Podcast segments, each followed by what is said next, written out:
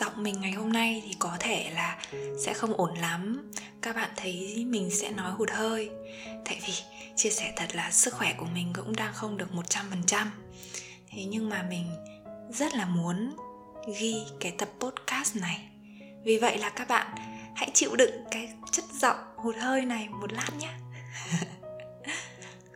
mình sinh ra và lớn lên ở một vùng quê miền bắc.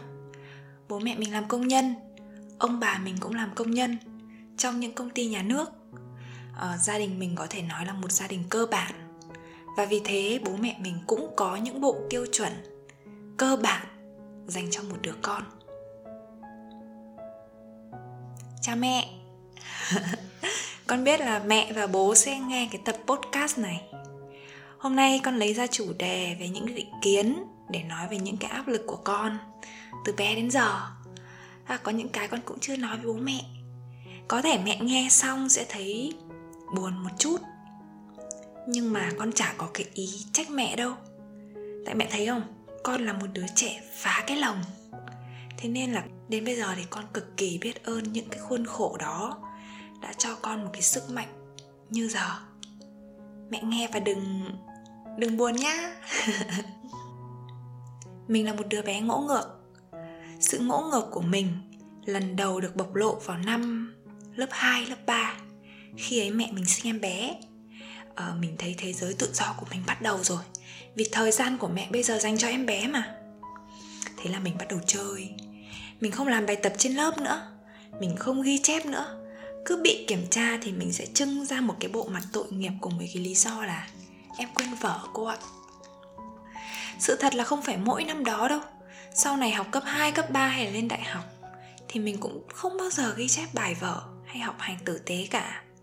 Chỉ học một vài cái môn mà mình yêu thích thôi.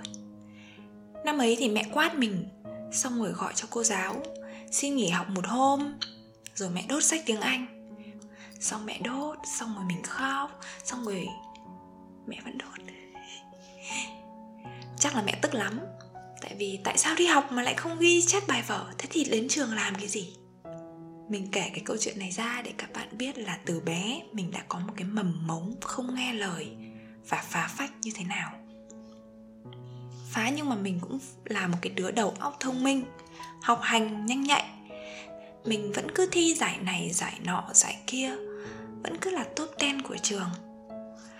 Lên năm lớp 7 thì mình bắt đầu đổ đốn và hư hẳn mình chơi với một vài người bạn xấu. Các bạn xấu dạy mình cách ra cửa hàng ăn trộm đồ và về nhà ăn trộm tiền của bố mẹ.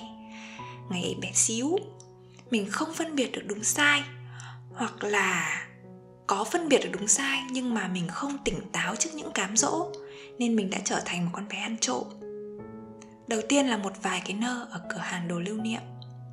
Sau đó là quyển sổ, là chai dầu gội đầu. Đầu tiên là vài đồng tiền lẻ ăn sáng bố mẹ cho. Sau đó là 50 nghìn, 100 nghìn, 200 nghìn. Mình gom cái số tiền ăn trộm đấy Để mua một cái máy nghe nhạc. Sau này là mua một cái điện thoại. Mẹ mình phát hiện ra Mẹ bật khóc và đánh mình Với hy vọng mình sẽ ngoan hơn. Nhưng không Mình biết lỗi nhưng mình không dừng lại. Mình vẫn hư hỏng như vậy. Trên lớp mình học vẫn giỏi thấy mới kỳ Không có đứa trẻ nào như mình hết. Vừa cá biệt, Vừa xuất sắc. Một cái câu nói mình nghe được suốt Trong những cái tháng năm, tháng ấy. Đấy là, Dung ơi, Tại sao con không bình thường như những đứa trẻ khác? Lên cấp 3 Năm lớp 10 Thì mình chính thức ngoan hơn. Có thể là đã qua cái giai đoạn dậy thì gọi là khủng hoảng tính cách rồi mình đỡ hơn. Mình cũng không chơi với những cái người bạn hư nữa. Những cái trò nghịch phá sau này của mình ở một cái level có trình độ cao hơn. Mình với cái phương mở một shop bán đồ handmade, bán tranh tự vẽ, xấu như ma, nhưng mà rất nhiều người mua. Hình như là do mình không có cạnh tranh. Sau đấy là bán à, dreamcatcher, tự làm xong đấy là thiệp, thiết các thứ. Tự mình làm lạm vào giờ học. Mỗi ngày nhận đơn xong làm để trả đơn cứ quần quật quần quật. Xong rồi crush của mình đèo mình đi hà nội mua mấy cái phụ kiện nguyên liệu ấy. Bị công an tóm gọi điện về cho phụ huynh khóc lòi mồm. À phụ huynh bạn ấy không gọi cho bố mẹ mình bạn vì bạn đi lái. Xong rồi à, mẹ mình lại xin là dung ơi tại sao dung không bình thường như những đứa trẻ khác? Với một loạt những cái thành tích bất hảo như vậy thì mình thuộc lòng những cái lời dị nghị của hàng xóm, của phụ huynh nhà bên, của những cái phụ huynh con nhà người ta, con nhà người nó, của họ hàng. Mọi người nói với mình là con dùng giờ nát mau cho học cấp 3 rồi làm công nhân. Con này đúng rạch rời rơi xuống. Buồn không? Có buồn nhưng một điều kỳ lạ đấy là mình vẫn học tốt. Mình vẫn cứ giải này, giải nọ, giải kia. Thi đại học thì mình vẫn cứ đỗ trường ngon.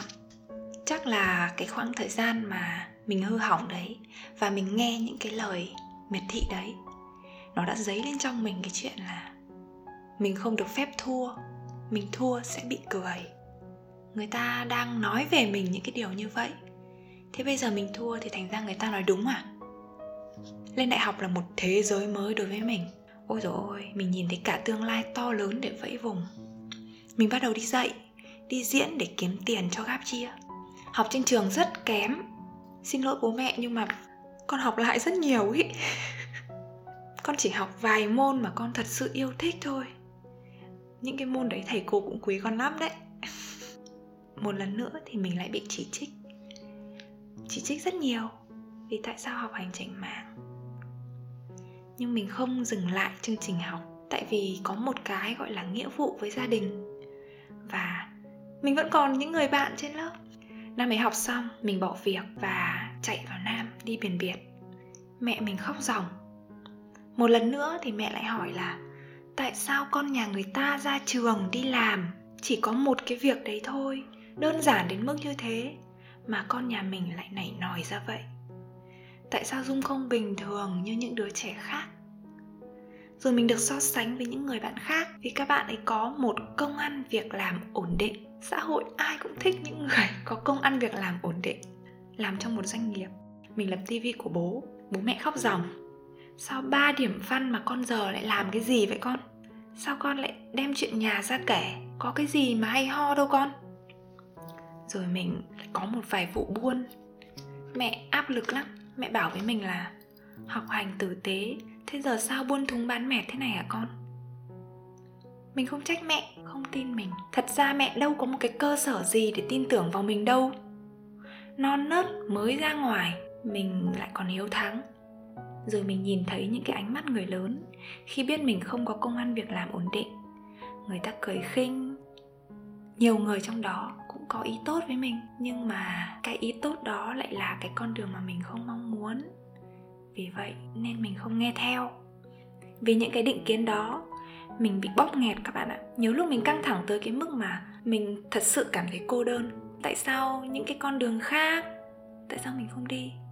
Mình cứ đi một cái con đường nó nhiều trông gai. Tự mình phải cầm dao mình phạt đi những cái bụi rậm tự mình phải leo lên những cái hòn đá chắc trở như vậy nhiều lúc mình cũng đặt câu hỏi chứ. Nếu bây giờ đi làm văn phòng thì hôm nay không phải lo ăn. Nếu mình đi làm văn phòng thì ngày hôm nay không bị khách hàng bắt nạt. Nhưng mình lại đặt câu hỏi, làm sao bây giờ hả dung? Làm sao bây giờ để người ta không khinh mình nữa? Và thế là những cái dự án của mình cứ lớn dần lên. Bố mẹ mình hãy diện để báo và bật tivi có mình cho mọi người xem về sau này thì dần dần bố mẹ không còn bắt mình đi làm nữa. Thi thoảng mẹ có kể lại. Mẹ bảo là, dung ơi, chú hưng hỏi mẹ là con làm nghề gì? Chú hưng là bịa ra nhá, mình sẽ không nói tên thật. Mẹ bảo là con làm tự do. Chú hưng hỏi con làm tự do là buôn bán linh tinh đấy hả? Là con có lương không? Không đi làm công ty thì sau này lấy đâu ra lương hưu? Chú hỏi thế xong mẹ chả biết nói như nào nữa con ạ. Mẹ xấu hổ quá mình cười, trêu mẹ, bảo là, lần sau mà cứ có ai hỏi như thế thì mẹ cứ nói là con thất nghiệp. Nói thế cho người ta vui mà đỡ phải giải thích nhiều. Ai mà hỏi con lấy chồng chưa thì mẹ cứ bảo là, ui, cái dùng nhà chị nó ấy chồng. Mình nói trêu với mẹ như thế thôi. Thế nhưng mà mình biết là bố và mẹ phải chịu rất nhiều áp lực vì một đứa con không bình thường. Mình có thể học cách kệ đi, yên ổn sống cái đời của mình. Thế nhưng mà bố mẹ sinh ra ở một cái xã hội đầy tiêu chuẩn. Bố mẹ cũng có những cái tiêu chuẩn chứ rồi mình thoát ra khỏi cái lồng để lại một mình bố mẹ loay hoay. Thế thì bây giờ đặt câu hỏi làm gì để người ta không coi thường bố mẹ của mình nữa? Chỉ còn một cách đấy là thật giỏi thật giỏi hơn nữa để bố mẹ tự hào về mình. Mới đây thì mình mới tham gia một cái buổi lễ trao giải.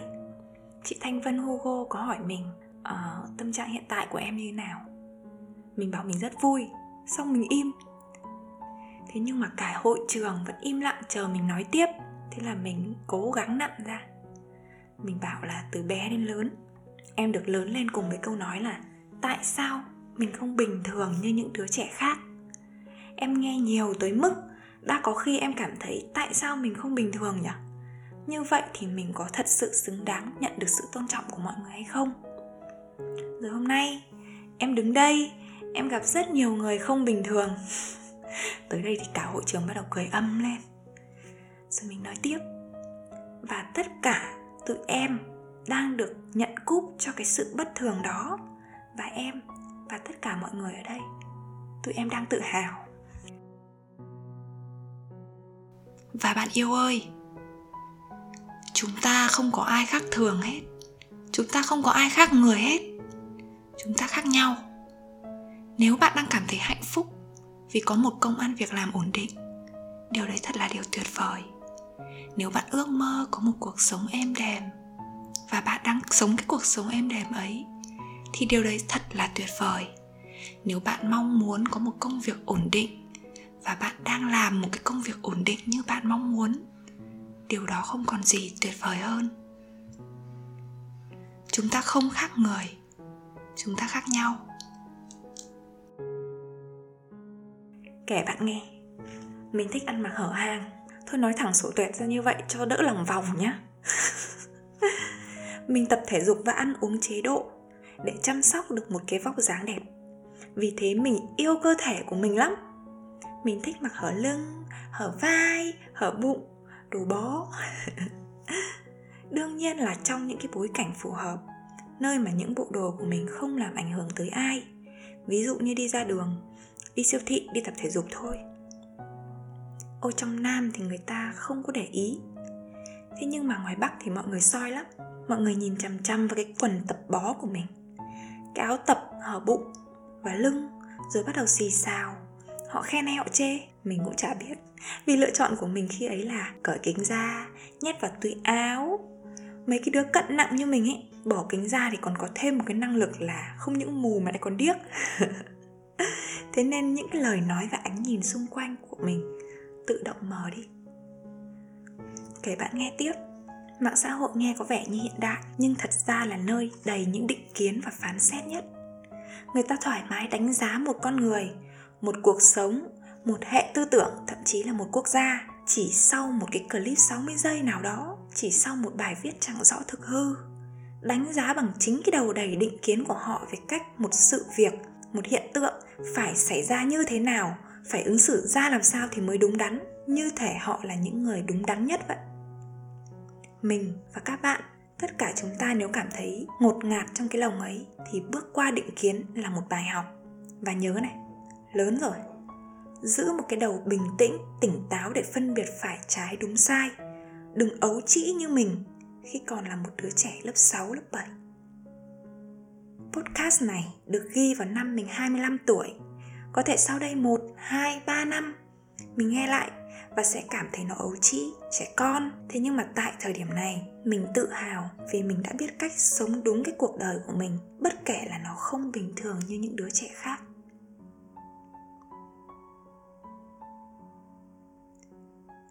Cảm ơn các bạn đã dành thời gian ghé qua podcast của Lan Chúc tụi mình dịu dàng lớn lên.